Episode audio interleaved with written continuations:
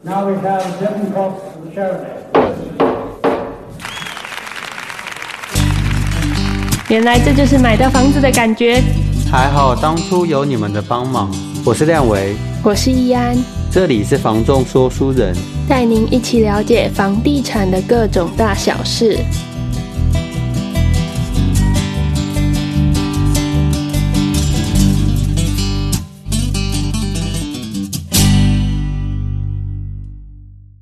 Hello，大家好，这里是房仲说书人，我是亮维，我是易安，跟各位听众朋友还有我们的客人们说声抱歉。对，让你们久等了。这一集其实我们很想要在上个月的时候就把它录完，而且其实我们上个月就构思好了，但是中间遇到一些事情，像是装修好之后我就重感冒，对，没错，然后病了大概一个月一个月整整一个月，嗯，到今天终于比较好一点才来录这一集。是哎那我们这一集想要跟大家聊的就是我们前几集提到，就是我们买房的这个心路历程，没错。嗯跟发生了什么事情然。后我们买了什么样的房子？这个要先从我们一开始进这个产业的一个初衷跟想法，对到我们那时候的遇到的一些问题。我跟亮伟，我们两个会进这个产业很大的初衷，就是因为我们很希望赶快买房子。但我们其实，在进这个产业之前，我们对房子也是完全一窍不通，没错，完全不了解的一个我状们也况没。去看过房子。甚至于我在台中的时间也没有很久，我根本不懂就是台中东西南北在哪边，然后嗯市中心是什么。结果算因缘际会进到这个产业，进这个产业之后，我觉得算是一个还不错的一个开始。因为我们也看到很多我们自己的客户成家，我我会说不错的开始，是因为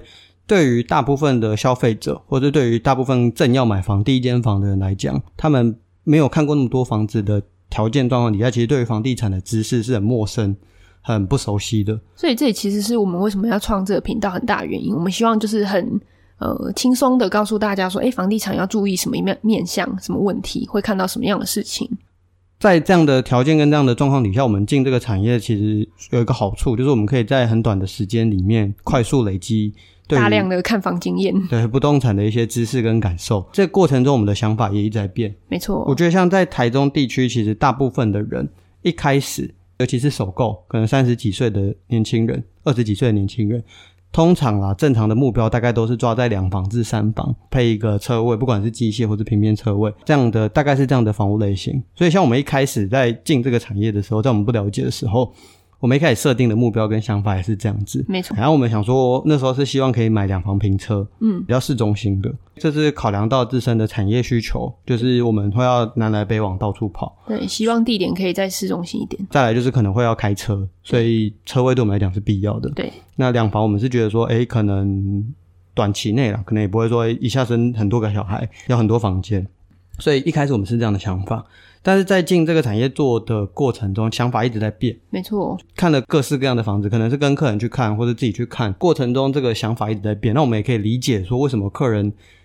它看的条房，件会有会不一样。对我们真的是有遇过，这是天差地远的。他之前看的类型跟他最后买的类型真的是差很多。就像我们以前几集有讲到，我的第一个客人他是从套房看到两房平车，跳跃其实是很大的，一千两三百万的，可能看到一千八九百万的，最后还真的买了一千八九百万对的，啊，一千五百多万，最后买了两千多万，其实也都有。真的都有那。这中间就是因为他们在看房的过程中一直去转换他们的需求，这也是因为他们有接收到说当时市场的新资讯，没错，你的预算在当时，我们可能在几年前看房子的广告、看房地产的资讯的时候，会觉得说啊，这样的预算可以买到这样的东西。是的，可是当你今天进市场之后，你会被市场洗脸，或者说你真的看得上的东西就不是这个价格买得起的。嗯，甚至你喜欢的它的价格就是在那边，那要么你调整预算，或者你调整需求，往上调的、往下调的都有，对。这样才可以最后真正买到这个房子那。像我们买这个房子，其实很大就是调整我们的需求，其实，在买这些房子之前，我们中古屋也看，预售屋我们也看，我们非常常去，就是假日我们自己放假的时候，就是会找时间去看预售暗场，两年来的这个时间，其实没什么放假，没什么在放假。啊，我们那时候放假找的时间去看，休闲娱乐就是去预售屋看暗场对。对对，一方面是自己对那个暗场有兴趣，可能自己未来会想说要买这个房子住。嗯，那另外一部分是觉得说收集一些市场资料，认识这些房子。对就算未来自己不买，未来可能也还会要卖。对，那多认识一点总是好处。对。所以我也可以理解说，为什么有些客人看一看跑去买预售屋，嗯，他买到房子，我们当然是祝福他、恭喜他，我不会说、啊你怎么又看成屋又看预售屋，嗯，对，哎但本来是、就是会变的东西，对，但是我们其实去看的过程中，我们终究还是比较偏向成屋，对，会有一个比较自己比较明确的一个方向。嗯，这些过程中，我觉得都算是因为钱真的是一个很灵活的东西，所以条件跟东西会是一直变的一个选择。地区从南看到北都有可能，只是你在这个看的累积的过程中，要慢慢知道自己最到底重想视要什么。对，你要慢慢去把这些看的经验跟看的 information 去累积出自己归纳出自己要的、喜欢的是什么样的嗯东西。前几集我们就会一直跟客人讲说，哎，你应该是去看这个房子，你是不是有什么做取舍？那取舍是什么？取舍的可能是空间，可能是地点，可能是总价，可能是车位像我们刚刚一样有提到说，我们最后调整的是我们的需求。需求。开始在看的时候都是像刚刚讲的，可能是两房房平车车，对。但是我们最后买的房子类型是什么？大套房，加机械车位。对，而且是下层，当初为什么会买这个房子？回到我们工作的薪资结构好了，嗯其实业务是一个没有底薪的行业，呃，以房地产的业务来讲啊，或者我们待的类型，也许我们去年的收入还算 OK，看起来我们这样子快速累积到了一笔资金，但是不代表说我今年我去年好，今年我还会一样好我。们也是希望说我们都是稳定，可是因为我们两个都是比较保守一点的人，当然有人年年都很好，但是我们也也希望自己是可以年年都很好，但是毕竟这个产业的波动，像去年的房地产市场跟今年的变化就很大，对，那我觉得这个真的有时候也不是说你想好就可以好，这真的会卡在一些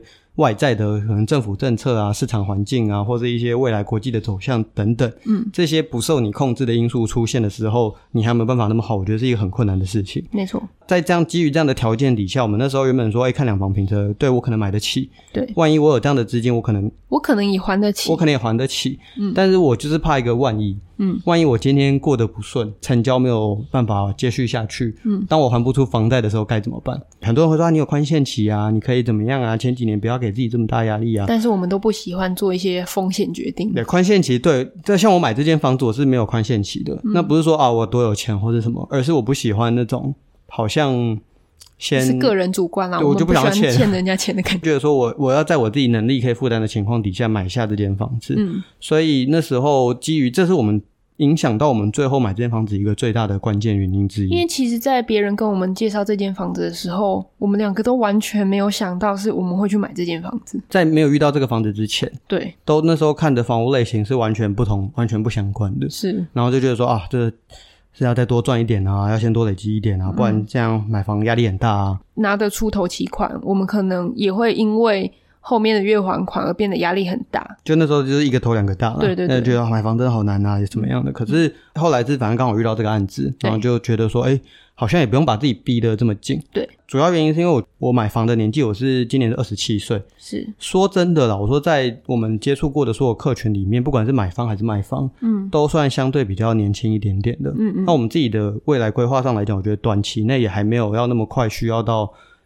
多一个房间的空间。对当然多一个空间，我觉得是很好的。可以利用可能前期可以当书房，后续后期可能可以当小孩房。就是如果有生小孩，我觉得当然多一个总是好嘛，空间大一点没有坏处嘛。是，但是，但是这个东西的必要性对于我们到底有多高？嗯，觉得我现在还在事业冲刺的阶段，或者说在花很多时间在工作的阶段上，我在家的时间甚至都不太长。对，很少诶、我有必要到为了多这一间房间，让我自己压力很大。而且这房间对我来讲还没有到那么大的必要性。对，我也那不会睡那间房间。这件事情之下，我们会觉得说好像没有到这么迫切。对，这个我觉得都要回到每一个客人的出发点跟角度，嗯，就是你的需求到底是怎么样。没错。那我们没有这样的需要，没有这样的必要的时候，我就觉得说这个是可以被割舍的。对，这是我但们是取舍掉的东西。对，但是有些像我们刚刚讲的一些东西，我们是绝对没有办法割舍的，像是地点，因为我们的工作就是前面一开始有提到嘛，我们南来北往到处跑，我总不可能住到一个很东的地方、很我们西的地方，对或是一个很北的地方。万一我今天突然要带看一个比较偏南边的案子，我可能交通来来返时间就要超过一个小时，对，我一天可能这就耗样了几次就就耗下去了。嗯，地点对我们来讲算是一个很重要的考量点，我希望它是比较在市中心，嗯，到哪时间都不会太长，长，那可能也不会太短，但是对我来讲就是很方便的一个点。对，那当时会选这边的地点，那第二个点是说，它跟之前易安他们的家很近，很近。离我们的生活圈基本上就是重叠。这个其实算我们在看客人的时候会常遇到的事情，没错，就他可能从小住南屯，他最后要买可能还是买南屯。或者说他当时租屋处在南屯，他习惯了那样的生活圈，那他希望他买房的时候也是在同一个生活圈内。华人在传统在选择地点的这个东西上都会有一个偏好，对自己熟悉的区域跟自己熟悉的环境，甚至于说家人在这附近可能都真的会买在这附近，彼此比较有个照应。对那我们当时看到这个案子的时候，也觉得说，诶，这个点真的没话说。对啊，对，不管是自己工作上的需求，还是说诶家人情感上的需求，嗯，或者是熟悉的地缘上来讲，我觉得好像都还蛮不错的。嗯，从地点的角度来讲，我觉得这个这个是我们没办法割舍的，它有对符合，是那那就 OK。嗯再往下讲是说那时候车位的需求好了，对，当然是希望说有平面车位，可是又回到刚刚讲的必要性这件事情。嗯第一是因为我现在也还没有车，真的买了那个平面车位，大概也是放在那边或者是出租给其他人，对不会马上使用到。嗯嗯可能也许过一两年之后有能力一点之后再买一台车，业务值嘛，我们一定会需要车，这样子跑会比较方便。对所以这个东西是我们必要性的东西，但是我们有没有需要到做到平面车位？嗯，还有一个点是说，为什么我们没有要买平面车位是？我们也没有要开修旅车，应该是说大修旅程，因为我们家的机械下层它也可以停到修旅车，要真的很大台的修旅车才停不下。嗯对，嗯所以其实轿车，一般小轿车的大就小是小修旅就对我们来讲就很足够，真的是很足够的。我要拿来北往，要到处跑就 OK。我也不会说每天背着一堆东西，或者像可能有小孩、有婴儿车一大堆各式各样的东西要塞在车里面，要向下不方便，或是会有安全上的疑虑。嗯，我没有这样的问题。然后再讲到它的机械，其实日常维护我觉得都很完善，对我们来讲，就是这样的需求就已经够了，哦就是够了。嗯所以就诶，好像有我要的东西，那但是它不是一百分没有错，但是。但它符合我的需求啊，对啊，总归来讲，我觉得其实在各个条件上来讲，有符合到它的价位、价嗯值，价值。那时候其实很多人会问说，哎，你买的房子怎么跟你当初设定的东西这么不同？对啊，啊，我那时候也觉得很奇怪，我也没有看过这样的房子，为什么会做这样的选择？我觉得那时候我们对于这间房子的评价就是它什么样都没有达到一百分，嗯，没有一样达到一百分的。可是它又什么样都有及格，讲及格可能还稍微低过，我觉得可能有到七八十分。对，部分就是部分条件上可能有一些像地点，地点它可实能在是我会加给比较高。对我，我觉得它的地点对我来讲接近一百了。总体来讲，这些各个需求这样加起来，我会觉得说，哎，好像真的也挑不太出什么毛病。对然后最主要当然是在价格上，我们觉得我们可以负担，对，然后不会会有说太大的压力。不会有太大压力。那在这个阶段的这些而总且体因为需我求，我觉得我们是在刚冲刺的时间，嗯那我觉得如果在房贷这件事上给我们太大的压力的话，我觉得我们反而没有办法专心工作。虽然常常会听公司的一些前辈或者一些学长姐跟我啊，们你讲有压说，力呀、你才会去赚钱啊。对啦，这句话是没错，可就是是你被钱追着跑，对，但是因为我们不喜欢借钱之外，我们也不喜欢被钱压着走。那个真的压力蛮大的。对我会觉得说，万一我这个月还不出来，因为不动产真的不是你说今天想成交就可以成交，尤其是那个市场风向一变的时候，买方卖方哦说虽不要然就我们不现在要都还是有月月成交，可是我们也就是怕那个万一而已。嗯嗯嗯，嗯，就是我个性上会比较保守，是所以像我跟客人在介绍房子的时候我，希望大家都尽自己所能就好。就是不要逼死自己。 嗯，对，万一真的，我也不希望今天你买房子买买到哪一天就缴不出房贷被法拍。所以我们才会跟客人说，你真的要去做取舍，因为有时候你自己心目中一百分的房子，你真的负担不起，或者说给你太大压力，我不觉得这样子有比较好啦。这是我们自己的个人主观想对法。对，我们的主观想法。当时听到这个案子的时候，我们决定的时间大概才三天而已吧。对我们从看，然后想了一下，跟家里的人报告了一下，我们第三天就做决定。就做决定了，就说好我们要买。嗯，这个过程很快的。有时候买房就是会需要有一点这样的冲动吗？对，会要有一点这样的决断力在。嗯，因为在那个决定的点都是出现的时候，你有没有办法那头洗下去啊？那个那个冲对动对的，对对对，今天跟客人讲说要有那个冲动，要有那个头洗下去的感觉，不是叫客人就是无脑冲动买房就子。是哦不看，或者说哎、没有考虑好就做决定，统合了你曾经的经验，你的需求对，然后你的需求，你发现这一间其实已经有达到你的需求就了。达标了，那你就应该要有这样的决断力在。对，而且你又刚好喜欢的话，那这个决断力其实就是你很重要前进的原因。能不能买到这个房子很重要的决断力。嗯像我们常看到客人看了两年、看了三年的房子，不是说他们不能看这么久，嗯而是说他看了这么久，我不相信这么久的时间之内没有任何一间是让他有这样的冲动，一定有。对可是当这个东西出现的时候，你有没有那样的决断力去做这个决定？你有没有去把握到？这是一个很重要的事情。而且错过了很多次之后，其实只是越看越没信心。最后他其实会觉得说啊，这个没有那一间好，这个没有那一间好，他会把 A 跟 B 去做比较，但对你没有办法去抽离。对，但是你自时己间没有到的办需法求倒，没有办法倒退，卖掉的房子就是卖掉了。对啊，那那你你一直去纠结，然后到最后你没有那个决断力的时候，你这些客人可能看到后面他连他自己都放弃买房这件事情，他到后面也只是看给自己一个交代说啊我都有看，只是没有那个房子出现。对，那我觉得那会是一个很太可可惜的惜了。因为像我们过去成交的这些客人，我觉得我们总结以买到房子的这些人的追踪，因为像这些客人，我们成交之后，我们过年都还是会去拜访。对，我们也我会觉得想要送礼，对，我们会跟他聊聊天啊，看他哎买房之后的想法是什么。他可能当时哎，可能自己原本设定的预算是一千万，对，然后加到一千二，我他也知道他很紧绷、很肉疼，对就对，是那时候的感觉。但我会是觉得哎，我是不是买太贵？我是不是买太高 了？但一年后去回去跟他做一个追踪跟访一问嗯个访问了解， 其实他们的感受都会觉得说啊，还好当时还是有去做这个决定。嗯，我访问了好多个我们曾经成交客户，其实他们都说，哎、很感谢当时呃有买到这个房有子，推这一把。我们教客人像像我们频道至今一直以来，我们都叫客人要多做功课，要多嗯多比较。我从头到尾都不是叫客人不要冲动，对嗯我会说客人该冲动的时候冲动，但是该做功课的时候也要做功课。嗯，因为这是你要买的房子，只有你最清楚你的需求是什么，是，所以你要去做你应该对你自己做的功课。对，当然，在那个决策路口的嗯时我候，们会推你一把，哦对要还是不要，还是我该推你一把的时候，还是要推你一把，嗯就是要给你压力。嗯，不然你没有办法做出这样的决定的时候，而错过变成那个看好几年都还买不了房，纠结在那边的人，我会觉得很可惜。嗯，这是我们那时候做决定还蛮快的一个点。真正这样买完这个房子去体会过，才更感受、感同身受客人他们的那个感觉。这也是为什么我们要拍这一集的原因，我们跟客人讲说我们能理解你的感受，是因为我们真的经历过这些东西，是不是在那边跟你讲说啊，我可以感受，但是实际上你也没有经历过。对我曾经就被客人问过一句话，你推我买这间房子，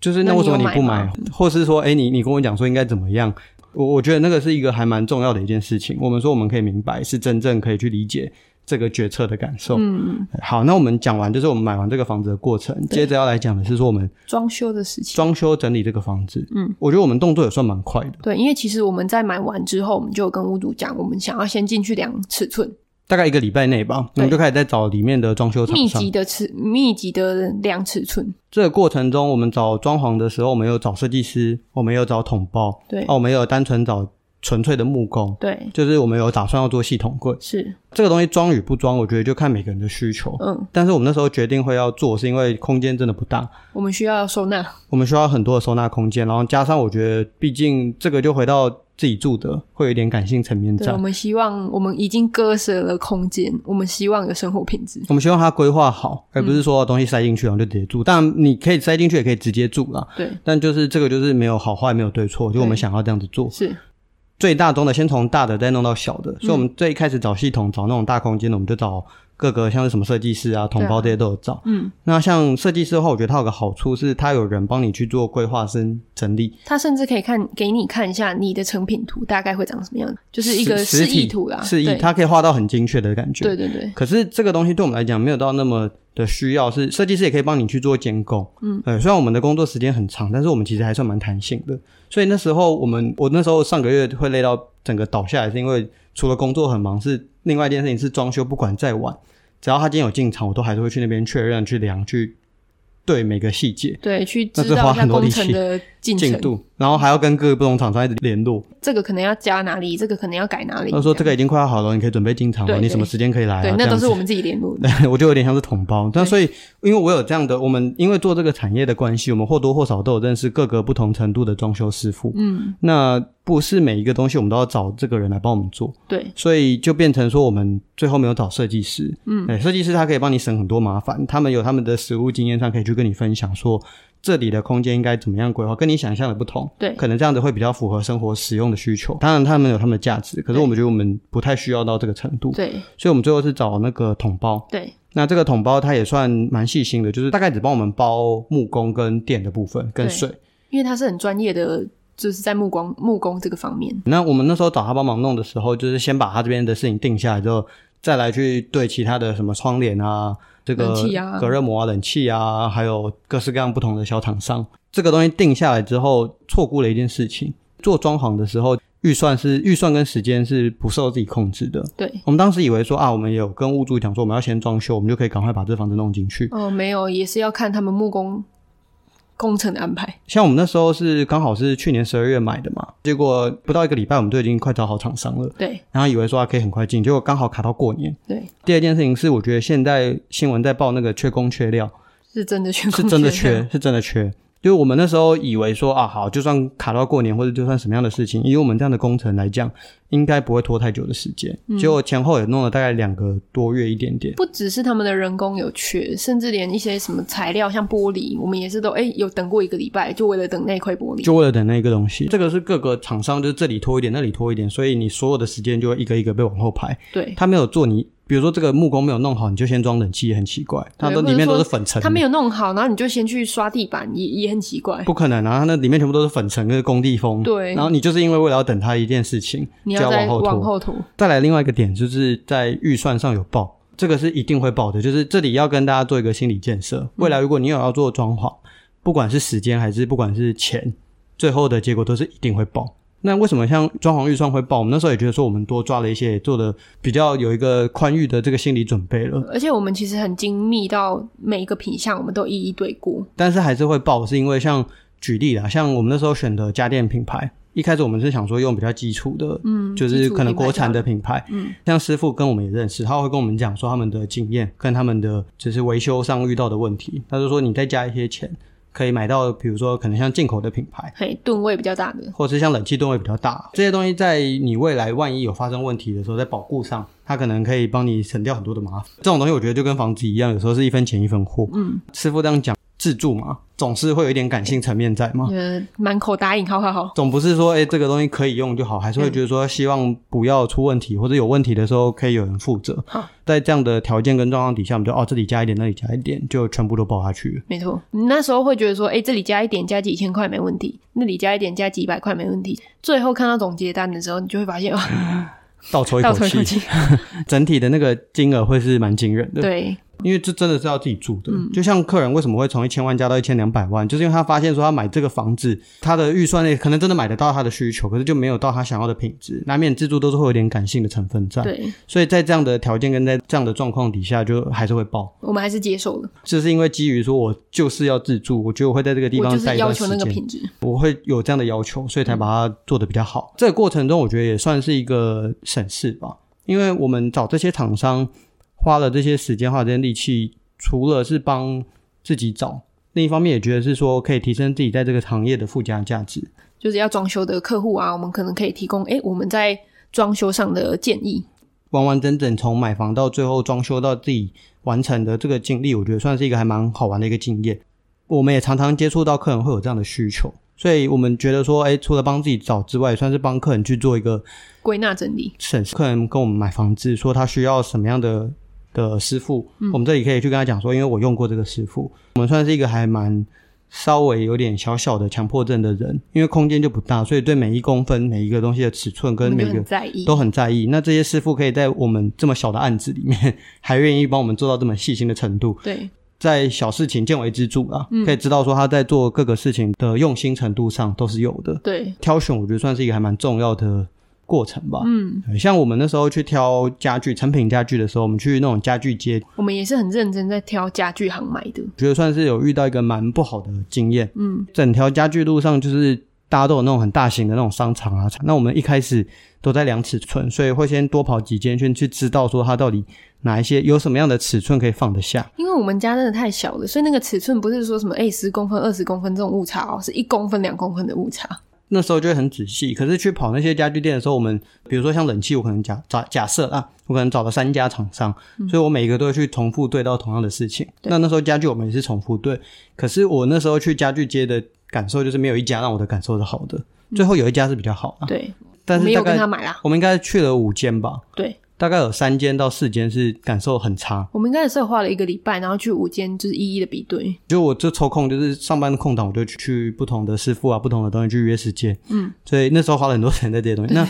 去比那时候的家具的感受很明显，就是说，哎、他们也算是那些负负责的人，也算是业务职，对，因为他们也是要卖家具，也是要抽佣嘛。那我说，哎、大家都是做这个产业的，都是讲话就比较直接一点，这个应该要多少钱，价格或品或者是质。说它的品质是怎么样，你就直接跟我讲，也不用在那边讲一些有的没有的。对，但是会有遇到一些，可能看我们两个人脸真的比较年轻，真的，我们一走进去有一种你们来干嘛的脸。态度我觉得算是蛮蛮锐利的。对，哎，像我们那时候去其中一个家具店，今天就是来量尺寸，那确定好，我们也是会买，因为房子也都买了，确定要做这件事对，我们情。只是在想说有找到，那我们可能就约时间买下来，然后再送进去而已。嗯，然后结果那个可能家具店业务就跟我们讲说，啊，你们今天没有要买，为什么要来？这就有点像是说我今天如果去卖房子，好，就算它可能是个套房，它不是一个在房地产来讲，它不是一个很高很总大价很的，很大金额的事情，但是我也不会跟客人讲说啊，你今天没有要买，你干嘛来看这个套房？对啊。啊，你今天很喜欢，你为什么不下我？我觉得没有必要去把就是事情去做到，对，言语然上后你也都不会那么那么锐锐利利。，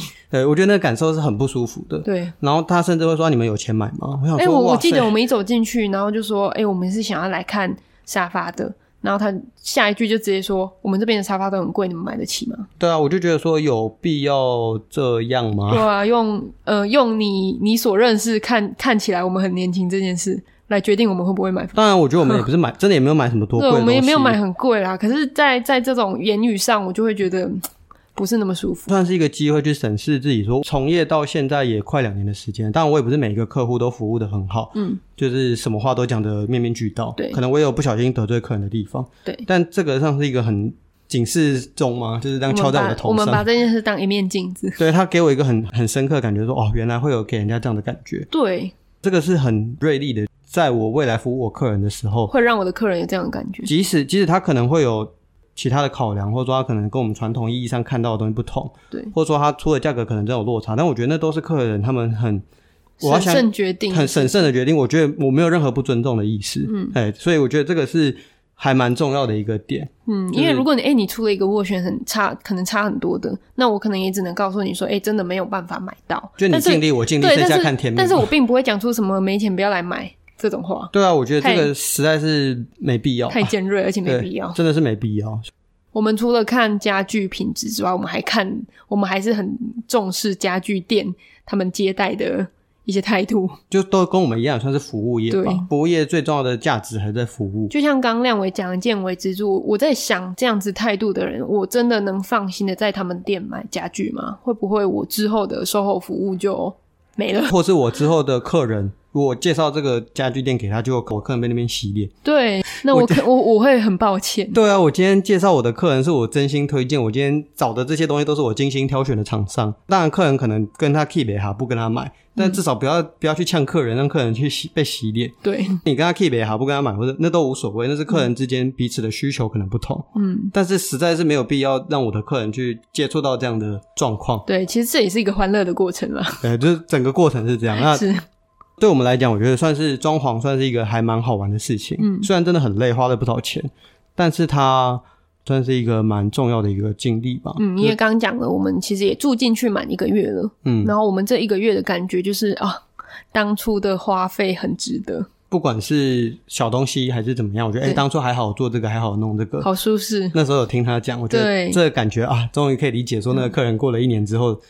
我们为过什么会很开心的跟我们讲说啊，还好当时我做这个决定， 对我现在也可以很开心的跟大家分享嗯说，哎、我们当初真的有做这个决定，其实到现在都还是很开心。整个这样装潢的过程中，像我们常常在卖房都会听到客人，不管是买房卖房，可能卖方会跟我讲说他的装潢有值多少钱，然后买方会跟我讲说啊装潢都不值钱，那个都不能嗯对，算，啊，那是他自己喜欢的啊，那不关我的事。当然，这个装潢是很主观啦本，来就是很主观。但是我必须说装潢是有一定的价值，对但这个价值怎么样都还是取决在每个人的需求跟个人的尺在哪边。对，没错，所以，像买方如果哪一天跟我讲说啊，那个装潢都没有价值，都没有钱，我会很直接跟他讲说，我经历过的这些，我看到这样的东西，装潢绝对不会没有价值，嗯，装潢绝对有它的价值，嗯，因为你如果真的有下去做过，从头到尾去弄过一次，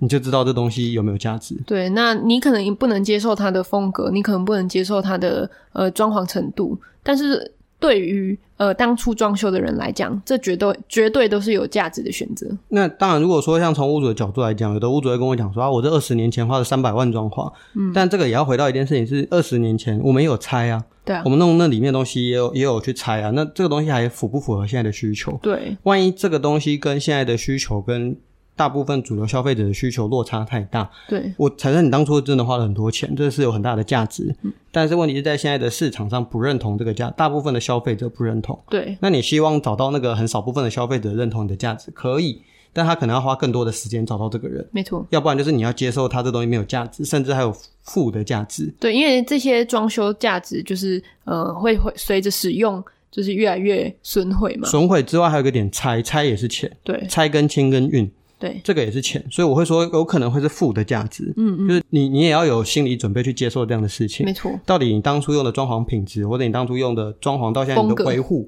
嗯，哎，或者你的风格到现在还留多少？嗯，装潢是一个像我们在看实价登录，我觉得是看不出它的影响程度的一个很重要的东西。对就像我们前几集可能有讲说，屋龄越高的房子，它的实价登录偏离值会越多，因为因会为开始有人去做装潢。对。那装修程度的不同，会造就它价值不同啊。但我实价登录看不出来里面到底发生什么事情。对啊，它我只上面看也到不会平数写说，跟哎、价有格装潢无装潢，对啊，对，对啊装潢对啊风格是什么？呃，那个饭店 风、巴厘岛风，然后不会啊又。用了什么样的电器，不会写到这些东西，对所以它一定有它的价值，只是它的价值在哪边，就很看当时的买卖市场跟买卖双方对于这个东西的价值认定到哪里。嗯，你自己来看这个房子，那这个房子在你心中有没有价值，是你自己来决定的。以上是我们这一集，就是跟大家分享说，我们从买房，哎、决定 决定，然后到买到，对，然后到到装装修，修，你装修的过程，算是一个阶段性的目标达成吧，对算是一个心路历程。啊嗯，当然，我觉得买房不容易，但真是的我们也会跟客人、消费者去鼓励说，也没有想象中的那么难。对，该其实冲没有嗯想象中的难，虽然过程中是很累的对，但是回想起来，其实这一切都很快哎、就还是该做决定的时候还是要做决定。嗯然后我觉得这个结果，我们至少在我们自己身上的感觉是还蛮不错的。嗯，至少我觉得虽然都不是当初设定的那个一百分，但我觉得综合来看，我觉得对我现在的阶段，我们讲说先求有，这个有我觉得是很不错的这个有。嗯，对我来讲就是两个点，可负担，而且我喜欢。哎，那这样就很好了。对，以上是我们这一集的分享，那我们下次见喽，拜拜。拜拜。